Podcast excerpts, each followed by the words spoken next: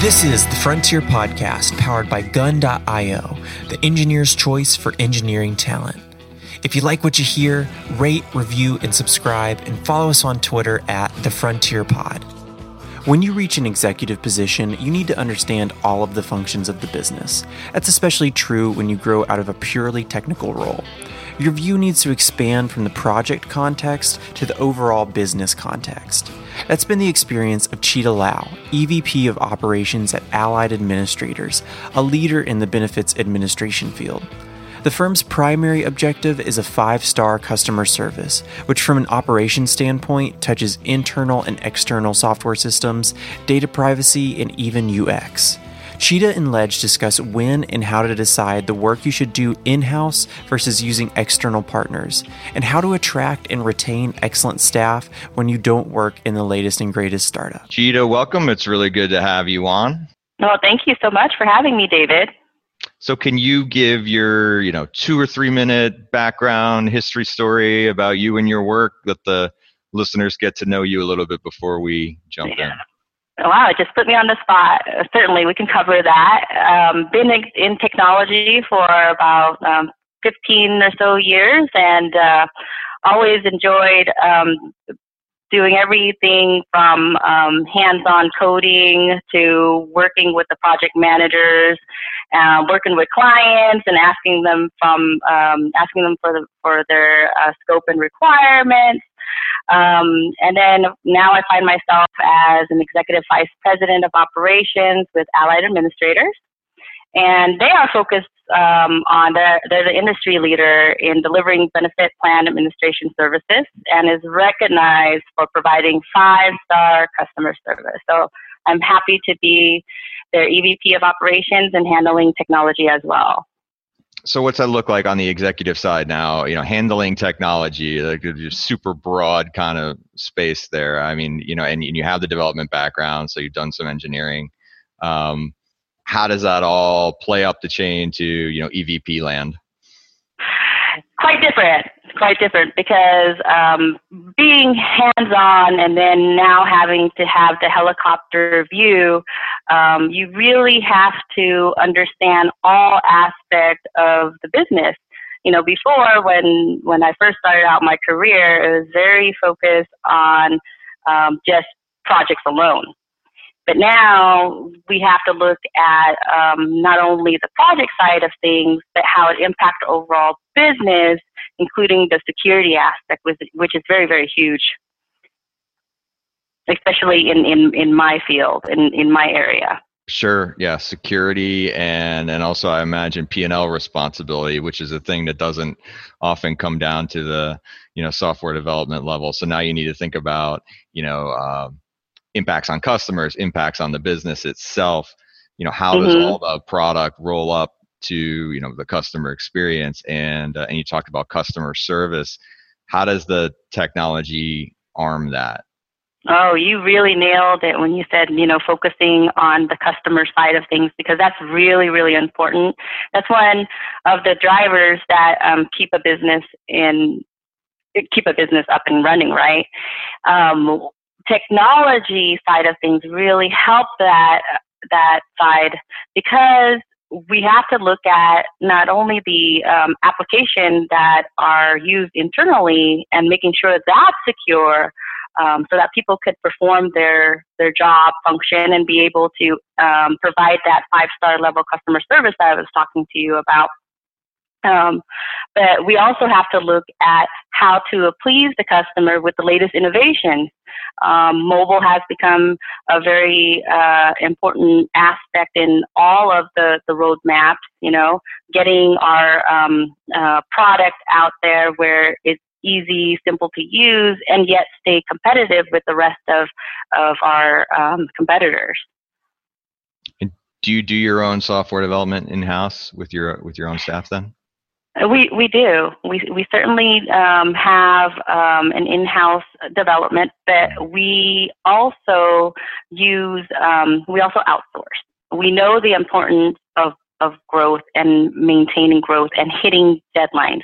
Um, the advantage of having um, developers in-house is that you have a little bit more control when it comes to the timeline, um, and and also understanding a certain certain developers' personalities, how they work, really helps guide a project um, into the the, the right um, deliverables.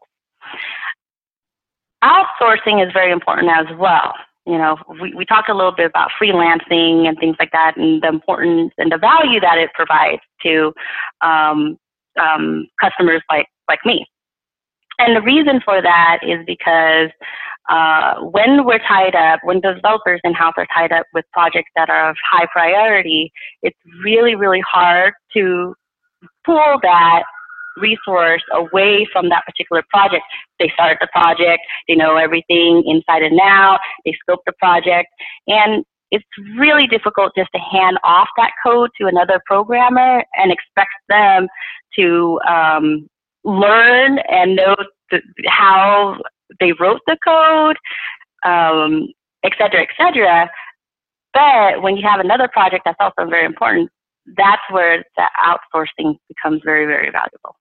And that's the thing that comes up a lot with our clients is trying to decide, I don't know, maybe I've got a 20 member engineering team and they're working on two or three different scrum teams and now I need to decide, you know, how and where I can segment out certain work that makes sense to have maybe a freelancer or, you know, outsource outsourced partner work on. How do you make strategically those determinations what work is is just core and that you want to have in house versus some of the other work maybe that you can support with a vendor relationship? Mm-hmm. Well, a lot of it has to do with the security aspect of it.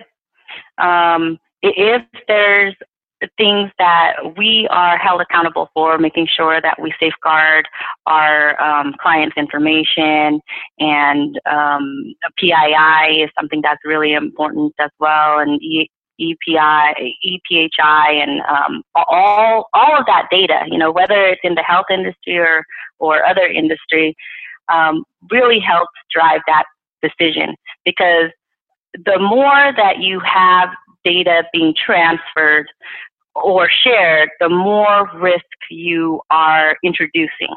And so, um, what drives the decision uh, in my industry and in my um, company is how much information do we really need to share? If it's a lot and we need to give access to a developer to handle it, well, maybe that project has to stay in house. Whereas um, if we have a website that's launching and we only need to change um, certain functionality and the web developers can handle that without having access to um, cer- certain critical um, servers, then definitely, you know, that would be the way that we would handle it. How are you handling cloud strategy in in your industry where security is is so important? Is it uh, largely on prem still, or is there a, a public cloud or a hybrid mm-hmm. model? It, it's a hybrid model.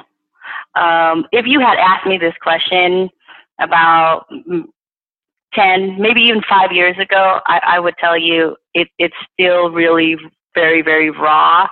Um, and a lot of, there's still a lot of distrust um, in there. But now, because of the level of emphasis that's put on um, security and, and making sure that um, not just a security standpoint, but from redundancy as well, because of course, you know, that impacts um, the business as well. Um, if you take a look at, at those things, where the industry is starting to slowly move to, to the cloud, whether it be AWS or Microsoft um, Azure, those things are being taken a look at now from from um, um, you know server standpoint. So we've got security, we've got you know the potential for cloud adoption or hybrid uh, adoption. What are some of the the really big speed bumps? You know, the really difficult areas that that your technology org needs to solve. Yeah, before we actually move straight to the cloud. Well, right, yeah. Before, I mean, in, in general, you know, I just wonder what are you up against um, you know, because I think sometimes we can get down in the weeds and we can talk about the details of technology, and other times we can go way up in the strategy realm. Uh-huh. Uh, but you run ops, and ops means that real things happen in real contexts for business. Mm-hmm. What do those challenges really look like? Because that's actually the place where the rubber hits the road. Yeah, it, it, for for our industry, it really does. Um, it has to do a lot with the security aspect of it because when I walk in to um, a project committee and introduce um, projects and say, okay, we are looking into cloud, the first question that we get is, okay, are we moving to um, AWS or Microsoft Azure, or do we have a different cloud provider? IBM has their own solution as well. And how do we migrate all of that information over there? Um, they always like, executives always like to hone in on what type of services do you provide and what type of certification does that particular cloud um, provider provide to us. Um, and as soon as they see the paperwork, so I'm not just talking about having um, HIPAA compliancy or um, having uh, PCI compliant. Um, there's a lot of certification out out there, but nowadays is trying to figure out what we really need as a business to ensure that that data is truly protected because there's so many different things, so many different configurations that you can have up there that you really need to have a solid um, thought through path to make sure that you can evolve as well because you also don't want to restrict yourself. Um, so I, what it comes down to, David, is um, we really want to know what are those um, what are those gray areas, and if we don't know what they are and we can't answer those questions, that's where that's where we we just stop, you know, and that's where the the we we just have that bumper in the way. Yeah, you must have some kind of heuristics to measure risk then. You know, is that how you you think about it? It can't be entirely qualitative in that assessment then. Uh, do you have some kind of tools that you use to figure out your unknown unknowns because those are going to be your risk areas that are very potentially expensive? Very, very expensive. And and we're not using any particular um, tool right now and that's probably what we need in order to make decisions to move forward. But there's so many tools out there. How how do you pick? How do you choose? So there's a lot of research that's involved in that as well. And then it comes back down to um, time and resources and how does that priority fit in with the rest of the priorities that have a higher business or positive business impact, right? Pulling in that that positive um, um, revenue. So you're an executive in a company in an industry that would not be listed as, you know, sort of the bleeding edge of technology, you know, and yet I believe there's probably some really interesting things happening there from a recruiting standpoint. Uh, what are you putting out there for, you know, developers and architects and and technology uh, providers to you know say hey this is a really interesting place to work and we're working on really interesting problems is it largely around security or you know how do you um, how are you attracting people so they don't you know go work for the next flashy tech startup yeah that that is a really really good question and um, what we offer the the next leaders that's what i like to call them um, is that it is quite a different industry. Um, we run like a startup though. We're, we're very, very agile, which I um, really, really, um, uh, you know, like to point out. Uh, but to attract new people, um, new talent to come into our office, um, what I what I say to them is that it's a very, very stable industry. So if you're looking for stability, then this would be the right place for you. And we're always um, looking at, at new things. Um, we just spoke about cloud. You know, if you talk to some of my colleagues who are in the same industry, they'll probably say that's not even on my, my roadmap. And we like to go out and do research on how to make our business better, whether it be in security, whether it be in you know um, having a hybrid configuration, looking at infrastructure, looking at the operation side of things. The per, the talent that would come and join us would touch all of those aspects. Whereas if you go to a larger company, you wouldn't have that level of experience of being able to touch upon customer service, touch upon operations, um, et cetera, et cetera, and doing you know product development um, as well. Uh, with regards to startup, startup is a little bit unstable, right? Um, how long would you last there is the question I, w- I would normally ask. If, if you're if you are someone that loves to jump around and love to to um, and, and is driven and it's okay to work 24 7. I'm not saying there's anything wrong with that at all.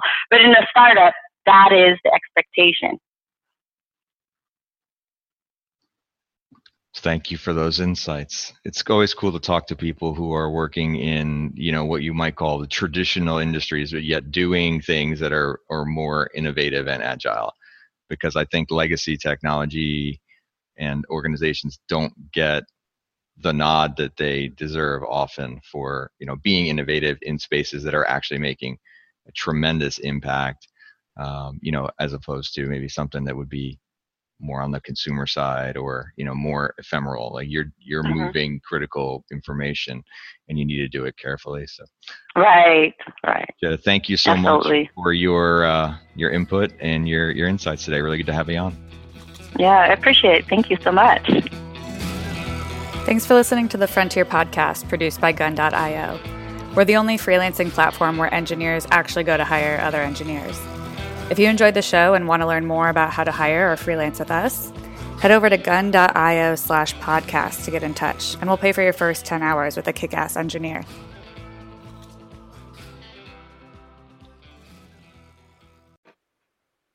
Thanks for listening to the Frontier podcast produced by Gun.io.